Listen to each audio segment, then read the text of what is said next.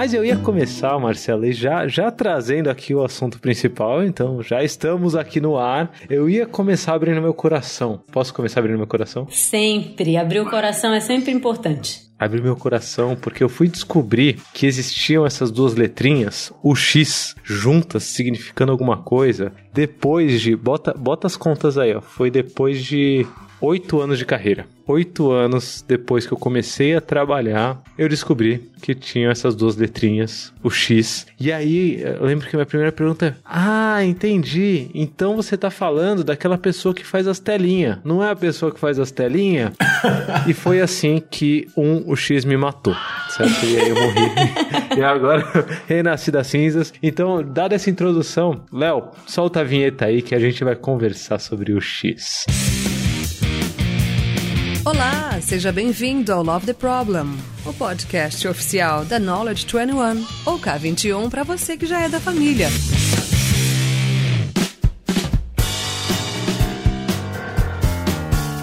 Fala galera, a gente tá aqui mais um episódio do Love the Problem. Vocês já começaram aí, talvez, ouvindo minhas angústias da vida, né? Meus problemas da vida e as cagadas que eu devo ter feito pelo mundo aí por não conhecer desse assunto que a gente veio falar aqui hoje, que é o X, User Experience, experiência do consumidor, do cliente, do usuário. Não sei, me ajuda aí, porque eu tô hoje com duas pessoas. Eu sempre falo que é especial porque é verdade. Esse é um dos critérios pra estar tá no Love the Problem ser especial. Então eu tô aqui com duas pessoas especiais especiais e mais especiais ainda porque é só esse mundo louco remoto que nos permite estar aqui juntos. Porque temos aqui diretamente de Lily, ele já é quase de casa, né? Porque gravou aqui Love the Pro lá nos primórdios. Lá no comecinho. Lá no comecinho, agilidade na França, junto com o Gwit, como que funciona esse rolê todo. Estamos aqui com Thiago Rosa. Fala, Thiago. Salve, salve, salve, amigos ouvintes. É um prazer inenarrável estar aqui novamente com as senhoras e os senhores e com vosso querido Lula. Aí, ó, cá estamos. Olha que carinho. Vocês não lembram do Thiago, vocês não sabem quem é Thiago. Volta lá no segundo episódio. O Thiago conta toda a trajetória dele quando ele saiu de navio daqui do Brasil pra ir até a França. Já pensou? Zoeira, ele foi de avião. Mas o Thiago tá trabalhando na França. Thiago, você ainda se define como UX designer ou você é agora Agile Coach ou Agile Expert? O que, que, que, você é, Thiago? Conta aí pra mim. Além de um cara gente boa, né? Obrigado, obrigado. Eu, eu por, por um tempo na minha carreira eu tive um certo problema com isso, né? Mas hoje eu falo que eu sou um designer, cara. Eu sou designer. Eu sou um designer que manja de, de porra nenhuma, ah. não, brincadeira. Eu sou um designer que. eu sou um designer que trabalha com, com solução de problema, cara, e tomada de decisão. Que lindo. E aí eu tento fazer isso em ciclos curtos e sempre tentando impactar não só o business, mas também a vida de alguém. Que demais. É, é demais porque eu me sinto mais confortável, Thiago, porque nos últimos tempos eu tenho me apresentado como alguém que desenvolve software. E ponto. Assim, pô, o que você faz? Eu desenvolvo software e às vezes eu ainda ouso e vou além e desenvolvo pessoas e organizações também. Hein? Ousado, ousadia e alegria. Mas estamos aqui então com o Thiago diretamente de Lille, na França. Saudades, Lille. Em 2035 eu volto aí, Thiago. Quando o brasileiro puder sair daqui, eu volto, eu juro. Calma, gente, brincadeira. Eu, eu eu vou aí pra gente tomar um café junto, né? Será? Brincadeira, gente, brincadeira. Já vai acabar, já tá acabando. Essa pandemia toda vai passar. 2020 para ficar eternizado aqui no Love the Problem. Porque temos junto conosco aqui alguém especial também. Porque o Thiago, quando, quando ele sugeriu esse tema de UX, eu dei para ele os critérios. Eu falei, Thiago, seguinte, eu quero uma mulher foda no episódio e que seja querida, certo? Então esses são os critérios. Se vira aí, temos um mundo inteiro de possibilidades, um mundo lusófono, né? Um mundo que fale português, é claro. Então temos aqui conosco Marcela Coutinho. Oi, Marcela. Oi, nossa, que honra com esses critérios. Tô muito feliz de participar. Acho que vai ser super legal. Tô muito honrada de estar aqui trocando essa ideia com vocês. Amo falar sobre isso. Sou aquela pessoa que gosta de ficar falando sobre essas coisas e fala até quando não, tipo, vamos falar de outra coisa, mas também gosto de falar, chega, sabe? Chega, chega, chega. Não vamos falar, vamos falar sobre o Coringão. Não, não, não. UX. Precisamos falar sobre o cliente, né? Porque assim, no fim das contas, design é para resolver problema. Designer gosta de problema. Então, o Coringão também tem problema, então, entendeu? Aí, ó, tem problema e resolve o problema de alguém, tá tudo conectado. Isso, né? exatamente. Por falar nisso, Marcela, hoje você também se apresenta como designer. Se eu abrir seu LinkedIn, o que, que vai estar escrito lá, Marcela? No meu LinkedIn tá Product Designer. Product Designer. Olha, Isso. Aqui. Tá vendo, Thiago? Mais uma palavra para adicionar aí, ó. Além de designer, ó. Product Designer. Mas então, né? É, a gente sabe, a gente sabe que tem um, um, um, né, um monte de definições e tal, mas eu super concordo com o Thiago, né? A gente é designer, que gosta de problema, que quer ajudar alguém, que quer trazer uma necessidade, conectar com um negócio e fazer as coisas rolarem. Basicamente é isso. Sensacional. Eu demorei, demorei muito tempo para ter designers me acompanhando na vida, viu? Para pensar em problema, mas hoje a gente grava o Love the Problem, né? Então, acho que eu tô tomando jeito, tá vendo? Orgulho. Mãe, olha só, tô tomando, tô tomando jeito, tá vendo só? É, hoje você tá, hoje você tá trabalhando. Eu, eu lembro assim, quando fala Marcela Coutinho e tal, eu lembro de alguma coisa que talvez empresas grandes do Brasil, mas onde você tá hoje, Marcela? É, hoje eu trabalho numa, numa plataforma de ofertas aqui na Alemanha, é uma plataforma global. E é isso, a gente uh, trabalha, essa plataforma é para 25 milhões de clientes, de Caraca, usuários. Paulado. É, é muito interessante. E assim, é um, um, desafio que você tem que, que fazer uma coisa global, mas ao mesmo tempo você tem que pensar nas necessidades de cada país, né? Então, como é que você entende as necessidades do usuário da França, do usuário da Alemanha, do usuário do Brasil, do usuário. Então, é onde eu estou trabalhando hoje, chama Pepper, que é a, a marca mãe, e as plataformas têm uns nomes diferentes de cada país. Sensacional. Isso, sensacional. e antes, quando eu estava no Brasil, eu trabalhava no Itaú, coordenava o time de design lá do Itaú, que é uma galera, né, que é super boa e, enfim, toda a complexidade que tem no, no banco, mas um time muito bom, assim, muitas áreas trabalhando juntos e eu gosto de impacto, né? Essas coisas que quando tem muita gente, aí eu falo, ah, eu quero fazer isso. É escala, escala né? Se, se não for pra, se não for pra mais de um milhão, nem me chama, porque o desafio é pequeno, não topo. É engraçado que eu acho que é você é a segunda participante do Love the Problem que vem da Alemanha, brasileira na Alemanha. Ah, é? Então, é, o que me mostra que estamos perdendo talentos pro mundo aí, ó. Mundo, para de roubar nossos talentos, mantenha-se no Brasil. É que no Brasil também, não, vamos falar do que importa, vamos falar. Então, né, eu, eu, eu ia emendar aqui, mas eu fiquei quieto. Vamos falar sobre os problemas, vamos restringir nosso escopo aqui aos problemas que o X resolve. Então eu vou começar com a pergunta padrão aqui do Love the Problem. Se a gente tá aqui para amar o problema, o que eu quero saber é que problema UX resolve? E aí, dentro dessa pergunta, essa pergunta já é capciosa, porque eu não, não tô nem instanciando o que é UX. UX é o profissional, UX é a área, UX é a ciência, UX, sei lá, ajuda o newbie aí, pelo amor de Deus. Que problema que UX resolve? Cara, eu adoro falar que não tem um problema que o UX não possa resolver, né? Uou, eu acho que olha, tem uma coisa que eu gosto, que é assim, se, se tem um, um, ser humano envolvido, UX é importante para ajudar ele a, a fazer, a passar de A a B sem tanta dor de cabeça. Não importa se é digital, se é físico. O que, que você acha, Marcelo? É, eu concordo. Basicamente, igual eu falei, né? Designer procura problema, gosta de problema. Assim, não importa se é, o problema é de uma empresa, o problema é de um, do, de um produto, um problema é de um serviço. O problema é do quê? Se tiver um problema, o UX pode ajudar. Porque o que a gente faz é a gente pensa na experiência, né? A gente pensa na experiência baseado no que a gente aprendeu sobre o problema daquela pessoa que aquela pessoa está passando. Totalmente empírico, totalmente empírico. E, e é isso, sim. Resolver, resolver bucha.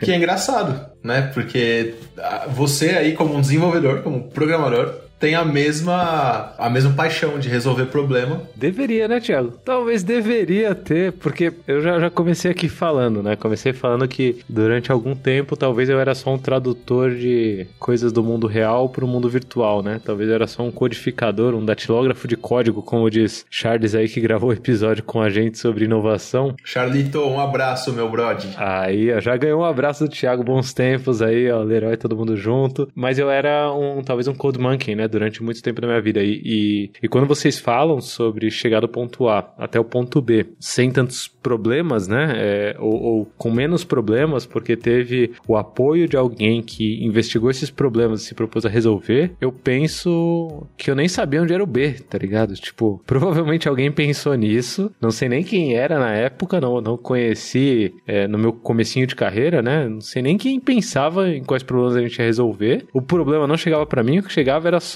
assim, a, o mapa, né? Assim, tipo, ó, o mapa é esse, só que sem bússola, tá ligado? Só chegava o mapa sem, sem a bússola pra gente saber pra onde tinha que andar. Eu, eu saía andando, né? Assim, sem nem saber o que, que eu tava resolvendo da vida. Apelo pro mundo aqui, por favor. Léo, bota, bota aí um, uma música bem assim para tocar o coração, porque o apelo que eu faço pro mundo é pense em qual problema você tá resolvendo, certo? Você não precisa ser um, é, uma pessoa que é profissional em resolver problemas do usuário tanto quanto alguém de UX é, tanto quanto o Marcelo e o Thiago é. Mas se você tá ganhando dinheiro, provavelmente é porque você tá resolvendo o problema de alguém. O problema que é esse, tem claro. Aí você entende o porquê de Love the Problem e as conexões que isso, que isso tem com o mundo, né? Assim. P posso puxar uma polêmica solo rapidinho? Porque. Claro, polêmica. Polêmica. Porque tem muito profissional de UX que tá só jogando telinha Ai. que é, é pedida para ser feita. Eu não estava de todo errado, então. Não estou culpando esse profissional, esta profissional, porque a gente sabe que cultura, toda a parte, toda a complexidade do sistema, a complexidade do país, de talvez ter medo de perder emprego, esse tipo de coisa. Porém, uma das coisas que a gente, eu, eu, no meu canalzinho no YouTube, humildemente ali, é, ou no meetup, nos meetups que a gente faz, uma das coisas que a gente mais fala pra galera e dicas que a gente mais dá de é como subir o rio, né, entre aspas, e como ver da onde tá vindo a demanda que tá chegando para você, para você ajudar a corrigir lá, lá, na, lá na fonte, né, é, pra, pra tomar água potável. Não sei se você lembra do, do vídeo que a gente fez sobre isso, mas basicamente Sim. isso. Então, assim, não é só dev, é, eu acho que na nossa área, né, Marcela, tem muito, muito, muito profissional de UX só pegando, retirando o ticket e indo entregar de uma forma inconsciente. E aí, conforme vai ficando mais maduro, vai começando a entender, pô, peraí, peraí, isso daqui que, eu, que pediu pra eu fazer não, não tá batendo com o que eu tô ouvindo aqui no, no, no sei lá, no download de uma pesquisa ou que eu tô ouvindo no, no, num sistema de, de monitora, monitoring, de monitoramento, etc. Então, assim, não, não, é, uma, não é uma problemática exclusiva de, de desenvolvedores, isso aí a gente tem a rodo também. Esse arquétipo tem um nome, né, Thiago? Tem, uma, tem um nome, um nome pejorativo, mas é pejorativo propositalmente. É o tarefeiro. Que é o tarefeiro, né? A pessoa tarefeira. Pega ali a task entrega. É, e assim, tem lá a lista de tarefa, né? Tem o que você tem que fazer, o que você tem que entregar, mas quanto custa para você parar e pensar ali um minuto da onde vem isso? Não vai atrasar. Às vezes, o que, o que, a, o que a pessoa tá, tá trabalhando e fazendo vai demorar muito mais do que se ela for entender. E a, às vezes a solução é muito mais simples do que ela tá fazendo, do que ela foi pedida para fazer, porque simplesmente você não questionou. E às vezes vezes, né, rola isso, tipo, a pessoa fica frustrada porque queria fazer uma outra coisa, mas o quanto que você pode puxar isso no lugar que você trabalha também? Porque no fim das contas, a pessoa que pediu acredita que aquilo é a melhor coisa que poderia ser. Mas você poderia ajudá-la a, a, a mostrar que tem uma outra solução e que talvez essa outra solução traga muito mais valor, inclusive para a pessoa que pediu. E mais fácil de fazer. Mais fácil de fazer, que traga mais retorno. Acho que tem uma, uma discussão que a gente sempre, que, que, que vez ou outra aparece assim, que tipo, ah, mas eu tenho que fazer essa tarefa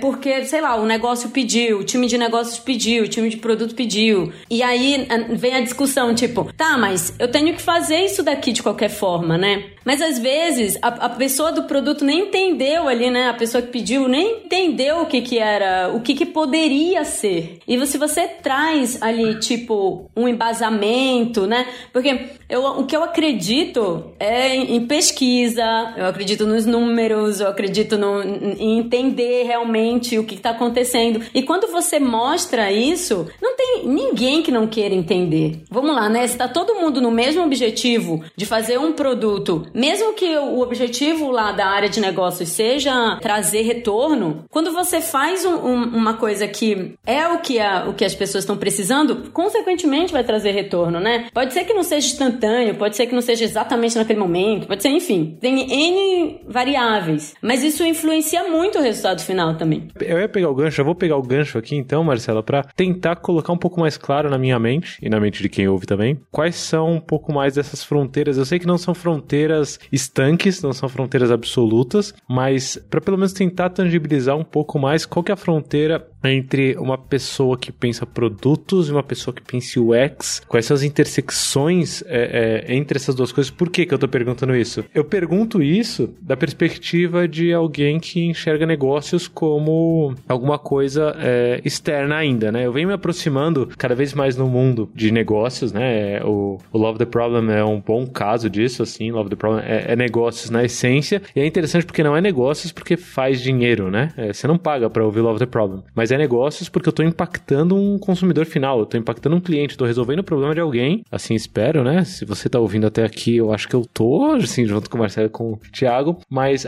aonde que fica, geralmente nas empresas, na realidade, essa fronteira entre alguém que pensa mais produtos, alguém que pensa mais é, a experiência do usuário, alguém que pensa um pouco mais a interface, né? Tem o UI aí, User Interface, a pessoa que pensa à frente. Como vocês veem, é, dentro da complexidade do mundo, é, até até onde vai o X, né? Talvez seja essa a pergunta. Cara, eu acho que não tem uma, um, uma receita de bolo para isso. O que eu acredito é num trabalho muito próximo, num trabalho muito próximo entre a pessoa de negócios e a pessoa de UX, né? Assim como os desenvolvedores, os engenheiros, realmente acredito que quando as discussões são feitas coletivamente, tem muitos inputs que não, não adianta fazer separado, sabe? Claro que vai ter a parte que cada um vai sentar lá na sua mesa e fazer. Mas assim, até onde vai? O que eu quero é que a pessoa de negócios fale para mim qual é o problema que ela tem. Qual é o problema do negócio? O problema do negócio é, sei lá, não não estou, não consigo te dar um, um exemplo agora, mas qual é o problema que você tem no negócio? E eu vou te falar o que que eu vejo, o que que os usuários estão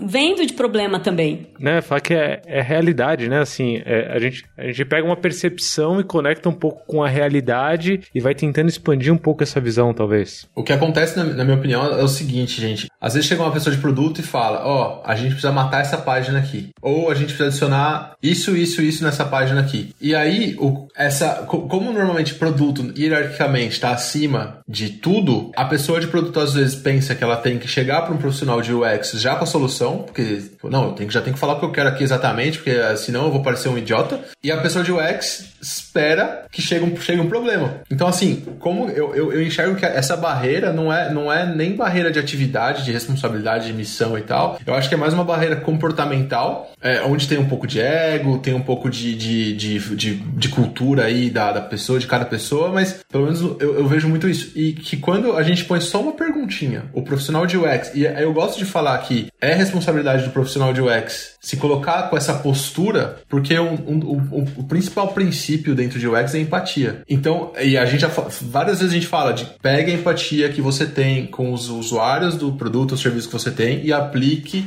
para entender a sua organização e as coisas que acontecem na sua organização. E aí, quando a, a simples pergunta seja por que, que a gente tem que fazer isso? Ou qual o problema que a gente está tentando resolver? Você já quebra todo esse mundo. Muitas respostas que vêm é: ah, porque a gente está tendo uma. A gente está tendo um bounce aqui, um drop-off de 37% nessa página, enquanto no mercado a média é 2%. Isso para um profissional ou uma profissional de UX é uma lanterna num problema absurdo que você fala, legal. E é aí que você, então... e é aí que você entende, né? Tipo, tá bom, então qual que é a sua necessidade também, né? Eu posso te ajudar, eu posso fazer junto com você. E eu concordo 100% com, com o que você falou, Thiago. Tipo, eu acho que é muito mais é uma barreira de comunicação, porque às vezes as pessoas Exatamente. simplesmente não se falam. As pessoas não se falam simplesmente. E, e tem muita organização, em empresas grandes isso acontece demais, que quando você pergunta pergunta, e, e o Lula, acho que você vê isso muito mais do que, do que eu e a Marcela, é por que, que você está fazendo isso? Ah, porque, porque me pediram. Minha chefe mandou. Mas quem pediu? Ah, tá aqui no backlog, eu tenho que fazer.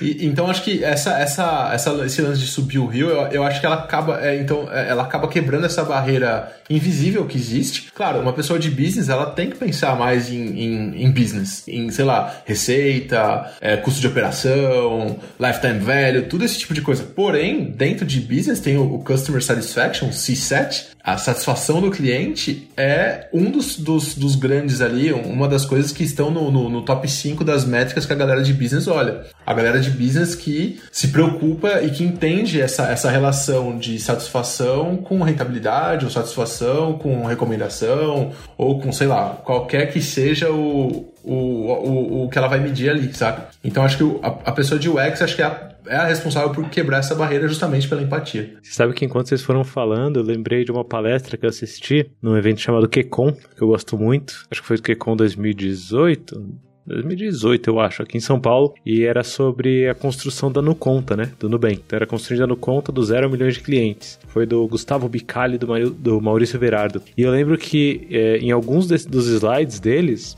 tinha o comecinho da Nuconta, tipo, uma galera numa sala, assim. E dentro desses perfis tinha é, a galera de engenharia, né? Que foi quem deu essa palestra, o Maurício e o, Bicalho. É, mas tinha também galera de UX, tinha galera de produtos, tinha galera que entendia mais de mercado ainda, né? Que tava entendendo entendendo posicionamento de mercado e tal. E, e essa mágica, eu acho que é, extrapola essas, essas fronteiras até de métodos, frameworks, coisas do tipo, né? Porque é muito fácil, talvez, a gente tentar conectar um método, um framework a um papel é, ou a do, duas letrinhas ali, né? E achar que é isso. Então, por exemplo, design thinking, né? Que é um negócio que tá aí. Ah, design thinking e tal. Pô, design thinking é coisa de UX ou é coisa da galera de produtos? Definitivamente não é coisa de engenheiros, né? Definitivamente não é coisa da galera que coda. E aí essas fronteiras, não sei, me parecem que, que mais prejudicam do que atrapalham, mas eu também não quero julgar, assim, quem, quem vive, né? Vira time de futebol. Saca? Cada um vai defender o seu, né? O silo ali, um contra o outro. Inclusive, esse daí é um papo polêmico e bom, né? É, time de, de design, o time de UX, o time que pega só essa parte. É, vocês acham que, que, que é um fato e a gente absorve ou a gente devia ter times talvez mais focados no consumidor final e o X é uma competência dentro do time? Como que é isso na realidade? Como que é isso na, na cabeça de vocês como ideal? Eu tô falando aqui um pouco de design de organizações, né? Só que eu quero muito mais trazer a experiência de vocês e o que vocês já viveram. Porque eu trouxe aqui o exemplo da Conta, que por acaso vai estar lá, esse, esse link aqui que eu falei da palestra, vai estar lá no nosso backstage, k21.link barra the problem, lá você encontra também o perfil da Marcela, do Thiago e tal e tudo mais, e os links das palestras, mas dada a experiência de vocês, assim, essa, essa distância do silo, né? Do silo de design, ou do silo de produtos, ou do silo de UX, é, ela ainda é realidade nas empresas? Ou no dia a dia de vocês, vocês já veem isso sendo uma competência dentro de um time multifuncional, né? Para usar buzzwords do bem aqui. Mas faz algum tempo que eu já trabalho nessa, ou nessa organização que tem um time multifuncional com a especificação de cada, de cada profissional. Então, assim, você tem o jeito de, de, de, de ficar mais forte, né? Na sua área, mas você trabalha com um time é, multifuncional. O meu dia a dia, o que eu acredito, já que a, é, a, o insight de cada, de cada especialidade é tão importante, eu, eu realmente acredito no, no. Não acho que, é, enfim, tem X modelos, que eu acredito na comunicação entre as pessoas. Eu realmente acredito que conversar com, com o desenvolvedor no começo, que, que, que trocar muito com o PM é, é muito importante. Então eu, eu realmente. É, acho que esta forma de trabalhar, quando você traz todo mundo, né, funciona bem. Claro que tem algumas empresas que, que, que fazem os pools de, de design ou de engenharia tal, não sei o quê. Que, enfim, não, não, não partici nunca participei de, dessa maneira que está sendo estruturado agora, mas acredito que para isso funcionar tem que ter um, um, uma comunicação muito forte, assim, sabe? Porque no fim das contas, o produto ele não é construído por um profissional só, né? Por uma especialidade só. E as pessoas têm que entender muito bem, porque igual pegando o gancho de que você falou, que ah, no começo eu, eu demorei muito para saber o que que o, o, que que o UX fazia ou, ou, ou, o que que era isso e tudo mais. É, é muito importante que ah, o desenvolvedor entenda por que que você está propondo aquilo, porque ele traz soluções muito melhores. Tipo, eu discuto muito com, com com, o desenvolvedor, sabe? Tipo, coloco, eu falo, vem aqui, ó, tô pensando nisso daqui. E, e, e tem soluções que são muito mais fáceis, melhores e tudo mais, porque são apenas visões diferentes que se completam, assim. Eu gosto muito disso que você tá falando, Marcela, porque a gente, na Leroy lá, quando gente tava no Brasil ainda, a gente chegou num ponto onde numa Tech Talk de, de sexta-feira, se eu não me engano, foi. Eu não vou falar o nome do, do dev agora, por, pra não errar e não cometer injustiça, mas é, ele fez uma apresentação sobre o UX. Pra mim foi, porra, foda. É isso, sabe? É, é por isso que a gente trabalha. E, e quando a gente pega também o, tudo a literatura aí, falando de Lean Kanban, etc., se uma pessoa que não é expert em alguma coisa ajudar com a especialidade da outra pessoa, ao invés de começar uma coisa nova, por menos capaz que ela seja nisso, vocês ainda vão ter, terminar mais rápido do que se cada um tivesse indo fazer o seu, isolado. Então eu acho que isso é, é, Eu concordo demais com isso. Eu acho que tá ficando super normal essa, essa forma de fazer as coisas. É um, uma, uma coisa positiva que veio de uma coisa que eu não acho tão legal, que é o modelo Spotify. Mas no modelo Spotify você vê ali que, que no time tem um designer, sabe? Então talvez uh, isso esteja sendo adotado sem a lucidez completa do porquê e tá sendo mais porque não, a Spotify fez, eu vou fazer também. Mas tem os seus benefícios, né? E aí acho que com o tempo e um pouquinho de, de maturidade, as, os times vão entender que o modelo Spotify funciona para Spotify, saca? Mas é isso é outro episódio, eu, eu acho, mas...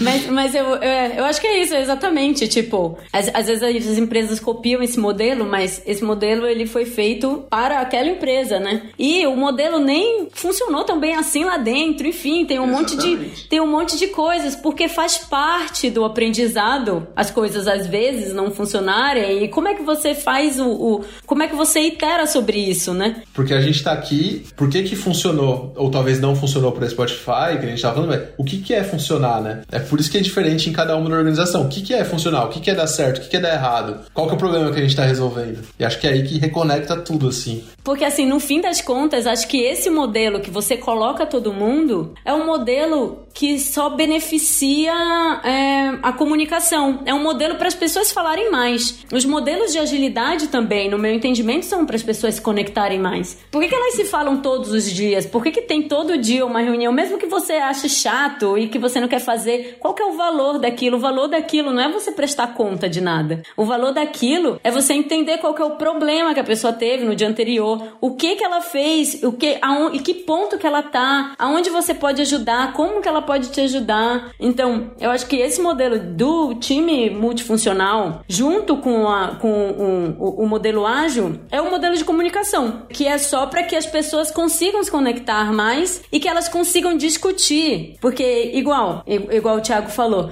mesmo que elas façam separado, elas vão demorar muito mais tempo fazendo separado, né? Mesmo que a pessoa não tenha tanto conhecimento daquilo, ela ainda vai demorar mais fazendo separado do que ela discutindo e fazendo junto. Vocês sabem que a gente tava comentando aqui, o, o Thiago até mandou um abraço pro Charles, né? Eu tava comentando aqui que quando a gente gravou o episódio sobre inovação em grandes empresas, em grandes corporações, com a galera do Banco Carrefour, uma das frases que o Charles falou, eu tinha até comentado com vocês, mas eu não falei qual foi a frase, né? Assim, mas uma das frases que o Charles falou foi que se você tem um squad, ele é para resolver o problema de algum, de algum consumidor da sua empresa. Assim, é, o foco é esse, e isso que deveria ser a, o pilar base do, do instanciamento de, de, de, um, de um squad. Assim, ele falou não que o resto das áreas, as áreas de apoio, não possam se organizar em times ou do jeito deles, mas é, não chama de squad porque não tem é, o, o, consumidor ali como foco e tal. Mas a gente tem um episódio, para quem ainda não ouviu, fica aqui a dica: episódio, não lembro o número, mas é com o Henrique Imbert, que trabalhou no Spotify, hoje trabalha no, no Magalu, 2020, né? Não sei do futuro, mas acredito que talvez ainda esteja lá quando você ouvir esse podcast. Mas a gente discute sobre squads e agilidade organizacional. Para quem não, não ouviu, vale a pena. É top 3 de bastante gente que ouve Love the Problem, assim, já ouvi vários feedbacks sobre isso. E uma das coisas que eu já ouvi do Cliff Hazel, que é um cara que trabalhou com o Imbert no Spotify, é que as pessoas geralmente não querem ter os problemas também que o Spotify tinha ao usar aquele jeito de se organizar em 2012, né? Que inclusive era outro tempo, era outro momento e por aí vai. Agora, a minha experiência com o Spotify geralmente é boa, então eles devem ter times com boas pessoas com competência em UX. E aí o que eu ia perguntar para vocês agora,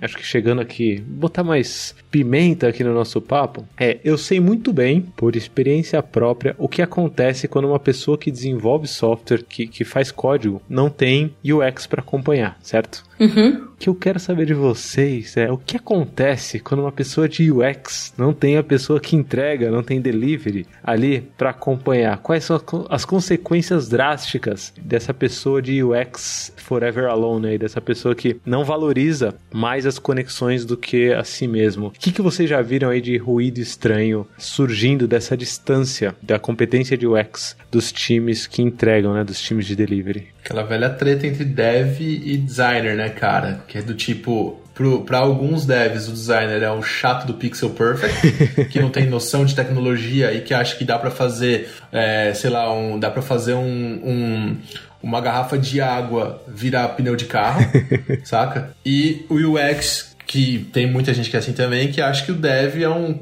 é um mijador de código que tem que só fazer aquilo que ele desenhou e foda-se, sabe? Quando na verdade um sem o outro vai demorar mais, cara. Vai demorar mais, vai ficar dando murro em ponta de faca. É, acho que é só. Acho que esse é o. Na, é, na minha visão, eu quero muito ouvir a opinião da, da Marcela nisso. Mas a, o que eu vejo é isso, assim.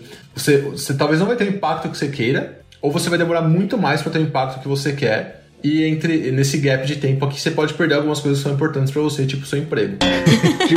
tipo, tipo, tipo o que paga a sua conta. Tipo isso, porque é aquilo, você tá tentando fazer uma parada que não funciona, e tem alguém do seu lado que pode ajudar com isso, mas tá ali cego para isso, assim. Às vezes porque quer, às vezes porque não sabe que existe. Então, por isso que eu não tô, eu não tô querendo julgar. Eu acho que o, o grande, a, o grande outcome disso, o resultado disso é desperdício, cara, de tempo, de vida, de, de esforço e talvez de emprego. Posso dizer que sua, sua, sua pesquisa não vai resolver todos os problemas do mundo? Às vezes os problemas do mundo vão ser resolvidos conversando com a pessoa. Exatamente. Que, que tem outras competências também. Você acha que é muito arriscado, muito ousado, muito provocativo? Acabei de perder metade do, da galera de UX que estava ouvindo o episódio agora. eu provoco muito isso, hein, cara. Eu, eu, eu, gosto, eu prefiro observar. Eu prefiro observar, tipo, eu, eu, eu brinco que quando, quando a gente solta funcionalidade nova, eu assisto mais o, a, a, a, grava, o grava, a gravação, o recording session lá, o user, o session. Como é que fala isso? Gravação da sessão do usuário. Eu assisto mais que, que Netflix, cara. Porque você fica assistindo ali e você fala, oh! É, é, é exatamente isso. É, o que eu acho, acho que é uma pergunta assim: por que que você é designer? Por que você é designer? E assim, a gente sabe que tem muitas áreas dentro do design, né? Então, se você gosta de uma coisa que, que é expressada mais visualmente, putz, tem um trabalho incrível de branding, sabe? Se você. Se, assim, todas as áreas do design vão ter problemas para resolver, sabe? Mas por que, em essência, você é interessado em fazer aquilo? Se você quer ficar mais próximo das pessoas, se você realmente é, é, se importa com a, a questão da empatia, que é super importante, que a gente fala tanto, que você já ouviu um, um milhão de vezes em todas as, as, conferências e palestras que você já foi. Como é que você vai entregar isso e ver algum valor no que você está fazendo se você não consegue fazer com que o produto che final chegue na rua? Para o produto final chegar na rua, precisa do desenvolvedor, não é mesmo?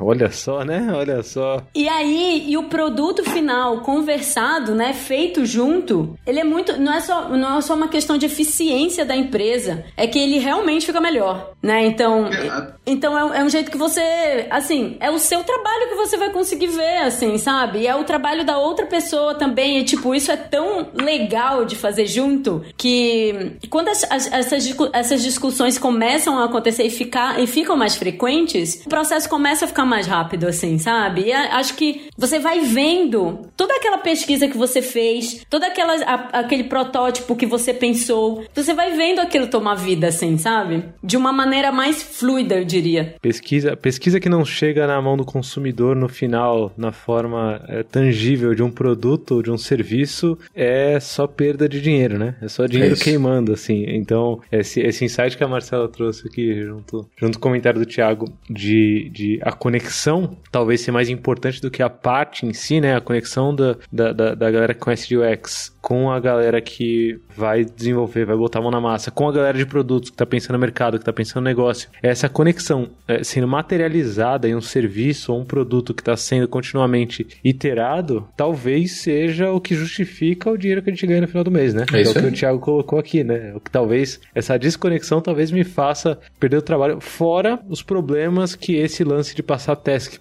por cima do muro ou por baixo da porta não geram, né? Que é, por exemplo, coisas que eu já vi acontecer. Não, não vou passar isso para frente ainda, porque ainda não tá perfeito. Certo? Não, ainda não cheguei no estágio de perfeição aqui do meu design, né? Então não vou passar para frente. E quando eu falo isso com vocês, dói um pouco mais ainda, porque o termo que a gente usa na K21 para isso de não, eu vou fazer ficar perfeito aqui a minha ideia antes de levar ela para frente, o termo que a gente usa para isso é Big Design Upfront. E aí dentro de Big Design Upfront, que eu uso até para desenvolvimento de software, que eu uso para código, que eu uso para arquitetura de software, que eu uso para qualquer serviço, que qualquer profissional use, tem ali uma palavra que toca diretamente no, na, na, missão de vocês, né? Que é Big Design Upfront, né? Cara, pra gente é difícil isso, hein? É um é termo, pelo menos para mim, foi um termo super difícil no começo. Eu não conhecia o BDUF, claro, mas antes, lá no comecinho da carreira, eu fazia assim, eu desenhava o projeto inteiro. Na época eu usava ainda o Photoshop, então assim, eu tinha tipo gigas e gigas de projeto no, no Photoshop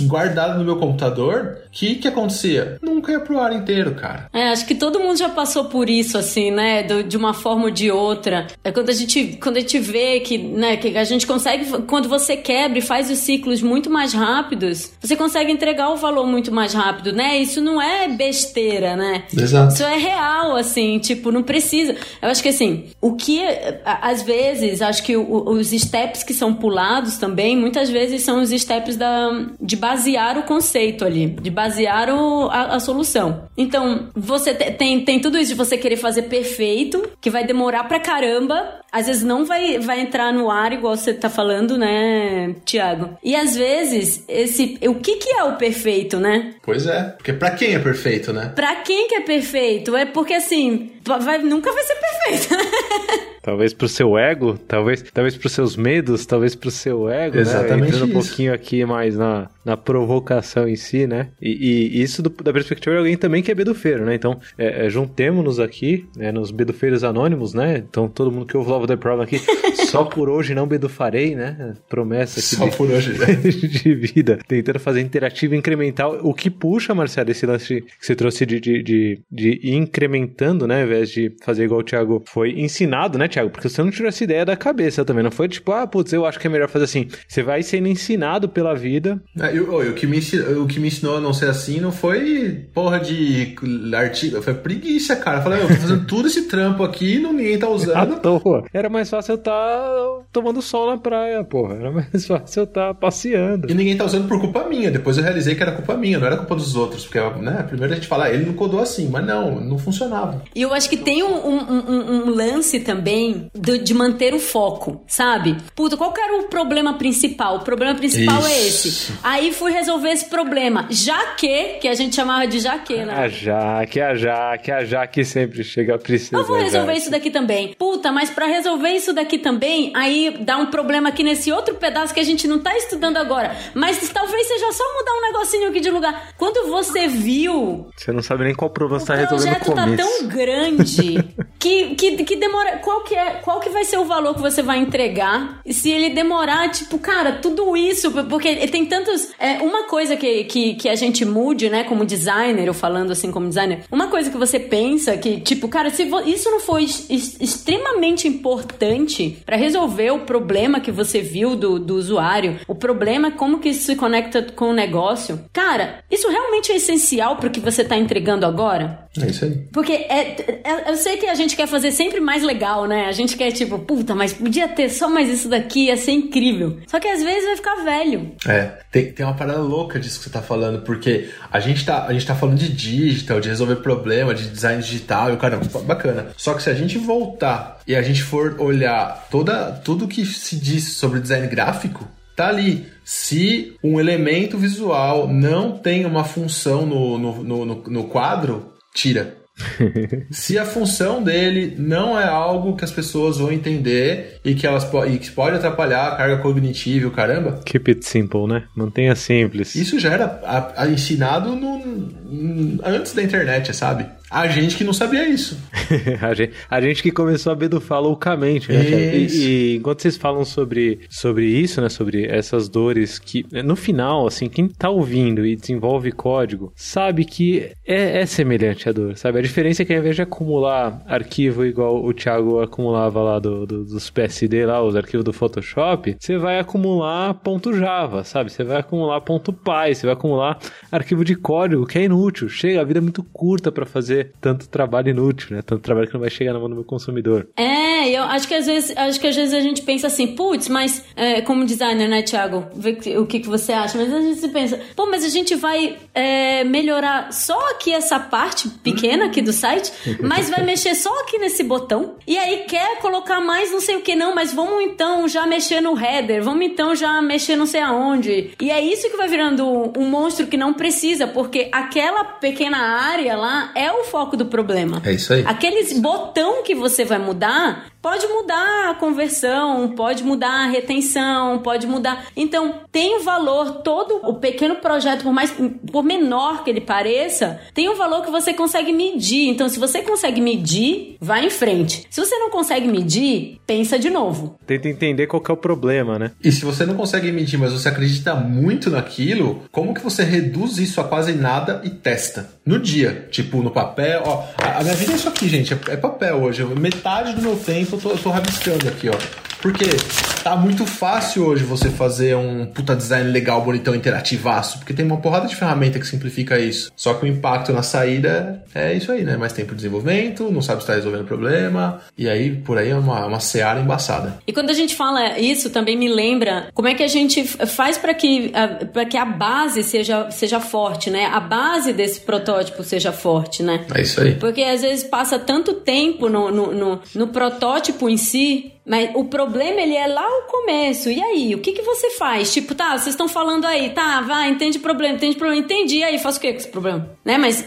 o que, que era entender este problema, né? É, é, é basear aonde você pega a, a base disso, né? Para mim, isso é muito como é que eu, eu, consigo basear muito se eu vejo quais são os dados de uso, quais são. Se eu faço um, um nem que seja um, um survey qualquer, uma pesquisa quantitativa, uma pesquisa qualitativa. Falando assim, parece que ah, vai gastar super tempo na, na parte de pesquisa, mas isso é tão importante e não significa que você vai gastar muito tempo. Tem tanta ferramenta que você pode fazer rápido, assim, sabe? Pesquisa não é aquilo que você tem que ficar lá e aí dar seis uma meses. volta, seis meses. Cara, um survey é uma pesquisa. O jeito que você estrutura uma pergunta é um jeito de você pesquisar. Eu, eu, lembro que uma das primeiras vezes que eu vim aqui pra, pra, pra França, eu ainda tava fazendo meu último projeto no Brasil, que tinha relação e tal. E aí, quando eu tava aqui, um cara que tava pra, pra me desafiar, né, no, no, na parte. Foi, a gente fez uma semana de prototipagem, de prototipação de prototipagem aqui. E aí eu tinha alguns experts que vinham desafiar a gente e tal. E aí eu tava fazendo um projeto que era super complexo tecnicamente, eu sabia disso, mas eu falava, não, é, tem que fazer assim. Aí um cara chegou e perguntou, né, falou: qual que é o problema do seu usuário? Ele quer, ele quer informação nesse esse detalhe? Ou é você que quer fazer o projeto assim?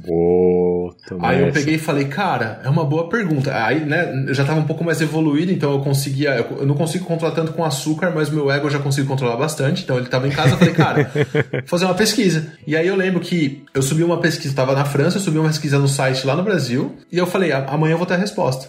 Cara, no dia seguinte, como eu tinha acesso pra caramba no site, no dia seguinte eu tinha a resposta pra pergunta. É, é exatamente o que a Marcela falou. É a forma que você vai estruturar a sua pesquisa também, para você não, não, não induzir a resposta. Enfim, tem uma porrada de técnica interessante aí. Mas eu fiz uma pesquisinha ali, é uma pesquisinha quantitativa totalmente. Então eu, eu elaborei as perguntas de uma forma que quando eu chegasse ao resultado, eu ia saber ali, ah, tá, é isso a resposta. Fiz um cálculo ali de, de, de significa, significação quantitativa para saber que aquela, que aquela amostra de pessoas estava me dando informação precisa o suficiente. Estatística, basicamente estatística, saber quão, quão certo a gente tá e quanto isso pode mostrar. Fiz o cálculinho ali e falei, pô, beleza, eu preciso de, de 1.200 respostas. Deixei rodando, cara. No dia seguinte tava lá as 1.200 respostas. Olhei o que que deu deixei ali um, um campo aberto para quem quisesse aprofundar, li ali, tomei minha decisão, passou uma semana, o meu protótipo estava no ar, já com o cliente usando, passou um mês, estava rolloutada para o Brasil todo, só por conta de uma pesquisa com duas perguntas que eu elaborei depois de algum trigger que um cara que não estava vendo o projeto me, me desafiou. Você sabe que quando, quando eu ouço vocês falando tudo isso, esse lance de distância entre as competências que a gente tanto condenou aqui, né, que, que tanto é prejudicial e, e trazem consequências drásticas para o consumidor final, ele tá começando a acontecer, Thiago, e aí eu vou chegar aqui no final do episódio já com um gostinho aqui de polêmica para cada um refletir enquanto ouve. Mas ele tá começando a acontecer, inclusive com a própria agilidade sendo desvirtuada. Então, a pessoa de agilidade tá começando a se isolar dentro da sua própria competência. Aí fudeu. E, e aí começa a ferrar a, a, o, o, conceito em si, porque no final agilidade é tudo isso que a gente tá falando aqui, certo? No final, é, quando a gente fala da princesa Jaque, por exemplo, o Thiago falou da, da, da princesa Jaque, quando a Marcela falou, ah, Jaque tá fazendo isso daqui, vai fazer, que é a disfunção que a Marcela trouxe aqui, que comumente acontece em design, a princesa Jaque, ela tá lá no, acho que no terceiro episódio do Law of the Problem, se eu não me engano, que é o portfólio ágil Castelo de Mentiras, certo? Certo? Tá lá, é um, é um dos elementos do castelo de mentiras, é a princesa Jaque, e isso faz parte da vida do designer. Então, a pessoa de agilidade também, que se isola dentro de, de processo, dentro de método, dentro de framework, e não se conecta com o resto da, da organização, ela tá correndo os mesmos riscos que a pessoa de design que se enrola, que, que, que, que a pessoa de design que se isola, né? A pessoa de design é que não, não olha, e talvez, Thiago, esteja alimentando o próprio ego, né? Eu queria deixar essa essa provocaçãozinha, porque no final, o que a gente tá falando desde o começo aqui do episódio é agilidade na sua essência, na sua forma plena, né? Então, quando você fala sobre subir o rio, por exemplo, né? Chegar mais perto da fonte das ideias, chegar mais perto do upstream, você tá se referindo à imagem que a gente da K21 chama de True Agile, né? Que por, por acaso vai estar tá lá no nosso backstage, k21.link barra love the problem, se você não conhece a imagem, entra lá que vai estar tá lá, True Agile, e a conexão entre as partes muito do episódio de pensamento sistêmico aí, para quem não ouviu, também fica a dica aí, pensamento sistêmico, mas a, a, ideia de conexão entre as partes que a Marcela trouxe fortemente aqui, ser sobre comunicação, né, ser sobre é, a gente junto tentando resolver um problema, é no final a essência da agilidade. Então, a pergunta que eu ia fazer já está respondida, porque a pergunta que eu ia fazer aqui, antes da pergunta final, calma que ainda tem a pergunta final, mas antes da pergunta final, a pergunta que eu ia fazer é, e aí, esse lance de UX funciona com métodos ágeis? Gente, se você não se ligou, volta aí do começo do episódio, ouve de novo, novo com essa visão, com esse prisma, porque o que a gente está falando aqui é sobre métodos ágeis. A gente está falando sobre agilidade no fim desde o começo desse episódio. Mas a pergunta que eu ia fazer, que não quer cá, que rufem os tambores. Atenção, a pergunta pela qual eu e Marcelo estamos esperando a resposta há uma hora aqui e Thiago ficou na incumbência de dar essa resposta. A pergunta é: Thiago, mas e se eu não tenho alguém com essa competência de UX, de User Experience, experiência do usuário, dentro do meu time hoje? Se eu não tenho dentro da minha empresa alguém com essa competência, o que, que, eu faço, Thiago? Sento e choro? Desisto? Não. Viro a mesa e desisto da vida? Chega? Que isso? Vem cá, é assim, ó, vou te contar aplica safe na sua não, brincadeira. Ah, tá resolvido, não, cara. Não faça não isso. faz isso não, porra. Zoeira, volta, volta, é zoeira. Voltando à resposta, Continua cara, ouvindo, por favor, era zoeira. Era, era muito zoeira, tipo, não aplica, mas enfim. Pra quem não entendeu a piada, só, só pra quem não entendeu a piada, não sei se é alguém que tá ouvindo, né? Safe é Scaled Agile Framework Enterprise. Se eu não me engano, é um método entre aspas, método ágil em escala. Que te leva longe da agilidade. É, entre aspas, porque é polêmico, isso dá todo um outro episódio que o Thiago já tá aí no páreo para ser escalado pra esse episódio agora depois dessa, hein, Thiago? Gosto muito. Falar mal disso daí eu vou adorar. Ah, meu Deus do céu. Você que tá falando que é B do feiro, Thiago, não sei, deixa pro episódio lá a gente discute, mas talvez esse, esse não é o caminho para você resolver sua falta de competência de UX. Qual é o caminho então, Thiago? Basicamente é, se você não tem um UX próximo, trabalhando, você é o UX. Opa. Saca?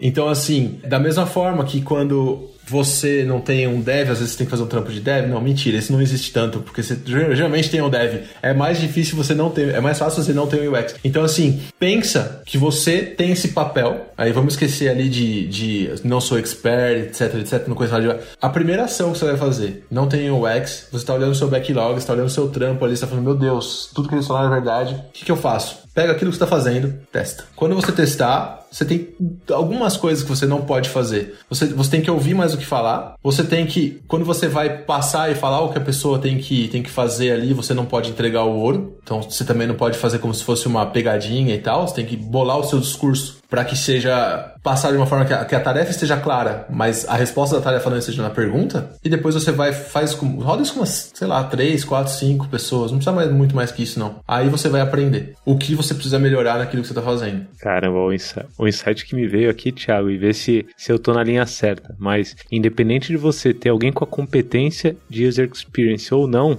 dentro do, do seu time ou dentro do que você faz, a experiência do usuário vai estar tá lá. Exatamente. É decisão sua assumir isso ou deixar Deus dará. Eu acho que é a mesma coisa com, com o time de produto, né? Se não tem uma pessoa do produto, alguém vai fazer. Se não tem uma pessoa de UX, alguém vai fazer. É isso aí. Eu, eu não acredito, obviamente, que vai sair na mesma qualidade, né? A gente sabe que tem muitas metodologias e, e tudo mais. Mas o que é bom no final, né? Mas eu acho que uma forma que, que existe de você mostrar que aquilo é necessário também, entendeu? Porque é isso não aí. é todo mundo que é obrigado a querer fazer tudo, né? Vamos combinar. Mas você pode entender, putz, aqui é, ó, eu consigo ir até aqui. Se tivesse, se a gente colocasse mais esforço nessa parte, nessa outra parte, o que, que seria bom para o nosso time, para nossa empresa, entendeu? Eu acho que começar as discussões são muito importantes também. Todo mundo pode começar as discussões, né? Às vezes a pessoa fica lá no trabalho, ah, mas será que eu posso falar isso? Você pode falar o que você quiser, que você acha que vai contribuir com o seu time, que vai contribuir com o seu projeto, que vai contribuir com a sua empresa, você pode falar, entendeu? Se você acha,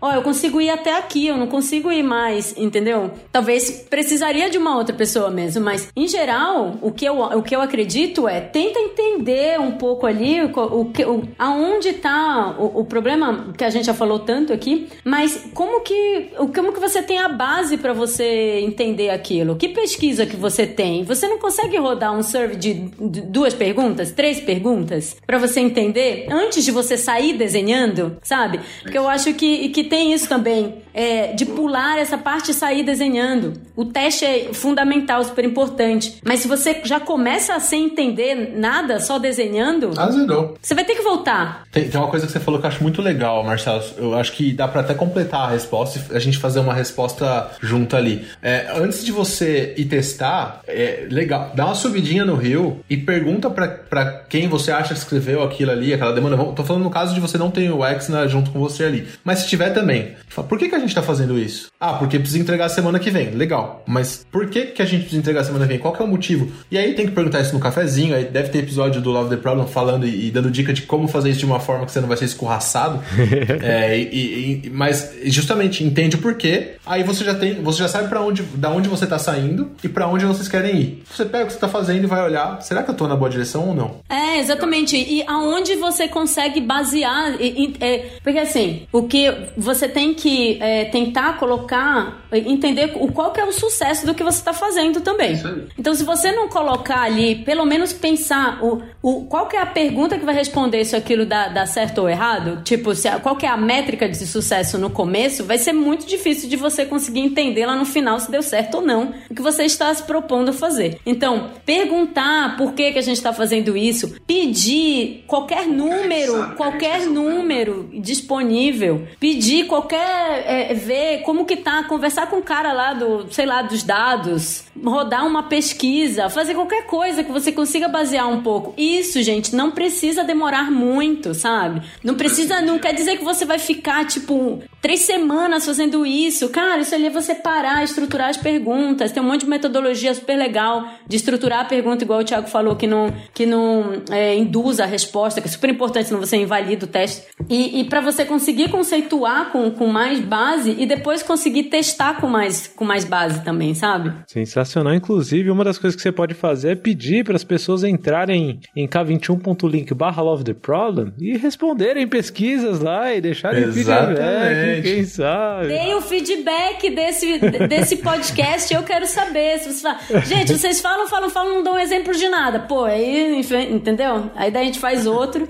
É mais um para dar exemplo. Só exemplos de UX. Aí ó, a gente vai se adaptando aí vai. Mesmo você fazendo um trampo que não vai estar tá do mesmo nível de qualidade que um profissional ou uma profissional de UX vai fazer, uma coisa, já está feito, você já começou a abrir o olho disso na sua organização. Segundo, vai ser mais fácil para argumentar, que nem a Marcela já falou, porque hoje fazer tela bonita com material design, com carbon, qualquer um faz, gente? Eu, eu fico uma semana com a minha mãe ali, ela, ela vai fazer uma tela bonita. Claro, não vai ser o mesmo nível de tela se a gente pegar um belo de um UI designer que vai trabalhar os ícones, vai pensar nos princípios da marca, vai, vai, vai colar com o guideline e tudo. Mas uma tela que um, que, que um, que um olho que o olho normal, vamos dizer assim, de um não designer, vai enxergar e falar assim, isso aqui é bem feito. Porém, se vai conseguir terminar a tarefa que, que, que tá ali para fazer, ou seja, vai conseguir chegar até o fim ali na tela de sucesso, ou se vai chegar no fim de uma interação, aí são outros 500. Então, é, é, aí a provocação de não nem sempre o que é bonito é fácil de usar. Tá aí o campo minado, que todo mundo sabe jogar, e é, no Windows era feio pra caramba,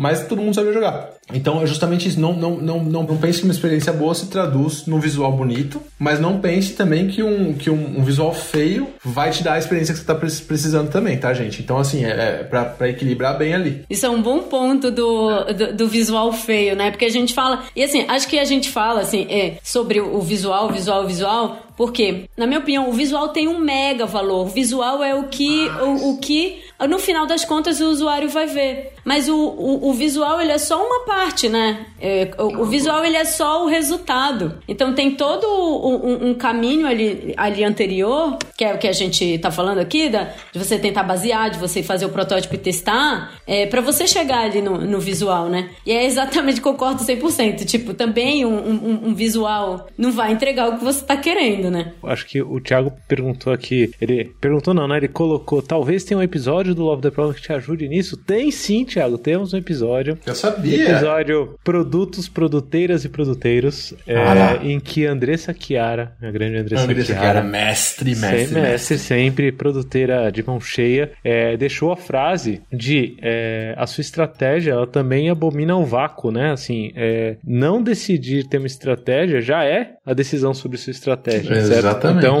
é, é, no, no final, assim, se você quiser amarrar as pontas e tentar entender como você traz um pouco mais da, da experiência do, do, do cliente para dentro do seu dia a dia, comece a entender também um pouco mais sobre estratégia, comece a entender um pouco mais sobre o seu produto, comece a entender um pouco mais sobre o seu consumidor e, e não ser alguém formado em design não é desculpa para isso, certo? Eu tô aqui no Love the Problem desde os primórdios fazendo isso, acontecendo junto com uma galera muito competente, é claro. Agradeço todo mundo aqui que faz o Love the Problem acontecer. Um beijo, Bia, Fernando, todo mundo que, que traz convidados convidados aqui, todo mundo que participa, mas é, é uma decisão sua no final. Vou deixar esse, esse pingo de reflexão. Tiago Marcela querem trazer algum, alguma mensagem final aqui para ficar eternizada no Love the Problem, nesse grande episódio do Love the Problem, que todos os UX do mundo vão ouvir, porque as pessoas vão recomendar para todos os UX do mundo ouvirem, todos os designers do mundo ouvirem, que ouvem em português, né? Claro, porque tem tá português. Alguma mensagem aí para ficar eternizada? Acho que a minha mensagem é: pare para entender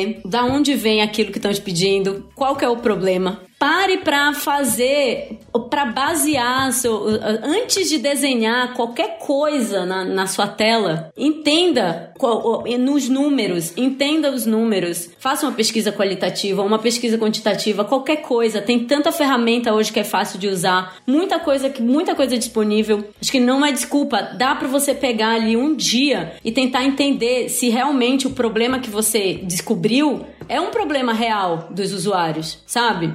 Gastar um pouco, se dedicar um pouco nessa parte da pesquisa para que você consiga aproveitar muito melhor todo o tempo que você tem depois para você fazer o protótipo, para você fazer os testes que são super importantes, porque o teste ele só vai te dizer se o seu protótipo tá bom ou tá ruim, se tá funcionando ou se não tá funcionando. Se você não tem a base, a probabilidade do seu teste é, não ter sucesso é, é muito maior. A, a, minha mensagem é: pensem um pouco na, na pesquisa antes de desenhar qualquer coisa, pensem em como validar aquilo dali e conversem com os times conversem com, conversa com o seu time, conversa com o seu desenvolvedor, conversa com o seu PM, senta ali do lado deles, vai almoçar, cria conexão, faz o seu network, é super importante. No final das contas, o trabalho é de todos vocês. E, e é um puta de um orgulho quando sai na rua. E, e, e, todo mundo vai ficar feliz pra caramba. É tipo, é demais. Então, vale a pena, tipo, sai da bolha. Sensacional. Sai da bolha. Ó, resumiu muito bem. Uma salva Perfeito. de palmas aqui pra Marcela. Muito Sai bom. da bolha. Tiago, sua, sua mensagem final pra humanidade. Cara, eu, eu, eu, eu gosto, gostei muito do que a Marcela falou. Eu vou falar a mesma coisa, só que com outras palavras, na real, tá, gente? Eu vou falar, pergunte, observe, e o tempo que você vai ficar fazendo vai ser muito melhor aproveitado. É muito gostoso você desenhar um negócio que você sabe que está resolvendo um problema. Aliás, é muito gostoso você estar tá resolvendo um negócio que você você está desenhando um negócio que você acha que vai resolver um problema. E aí, por não ter certeza, você quer diminuir o seu risco. Então você vai testar isso rápido e você vai desenhar de novo. E você vai fazer isso de novo. E talvez no mesmo tempo que você demorava para fazer uma parada super completa, complexa, interativa, linda, você talvez vai fazer cinco mais simples Talvez com o mesmo nível de qualidade visual, com o mesmo nível de qualidade interativa, porém com menos coisa ali, com menos coisa chamando atenção e tal. Então pergunte, observe, e aí o, o que você tem ali desses dois, você bota, bota na prática. Perguntar pro PM, perguntar pro user, perguntar pro, pro dev, perguntar pro Agile Expert, pergunta pra todo mundo, gente. Sai perguntando, sai perguntando. E uma pergunta legal que você pode fazer é: como que eu posso te ajudar? E como que, como que, você, como que eu vou saber que eu vou ter te ajudado? Ó, oh, sensacional, hein? Duas, duas belas perguntas. Eu vou deixar aqui, Thiago, uma provocação final aqui. Quem sabe não vira um novo episódio, mas a minha provocação final aí pra quem ouviu é, é só o temperinho assim por cima. É design, não é aquele negócio que você faz só no seu papel. Design é aquilo que chega na mão do seu consumidor final, certo? Então, é, é, eu acho que isso talvez casa bastante aí com o lance de sair da bolha, com o lance de pergunte, observe é, e, e, faça baseado em tudo isso. Posso pôr uma pitadinha de sal no, seu, no que você falou? Mas, opa, tempero é sempre bem-vindo. Porque, às vezes, o seu design, ele tá chegando bem aonde, aonde, e a pessoa não tá percebendo. Isso é sucesso também. Exatamente. E design invisível é tão bom quanto design que agrada demais. Porque a pessoa foi tão fácil que ela nem percebeu. Sensacional, uma salva de palmas para Thiago e chegamos ao final. No próximo episódio a gente se vê. Valeu, galera.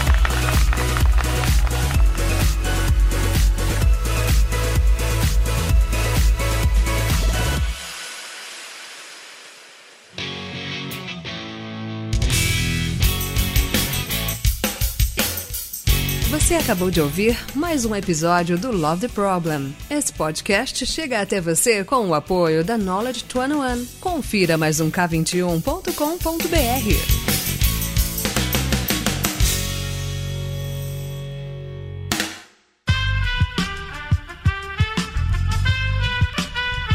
Esse podcast foi editado por Aerolitos Edição Inteligente.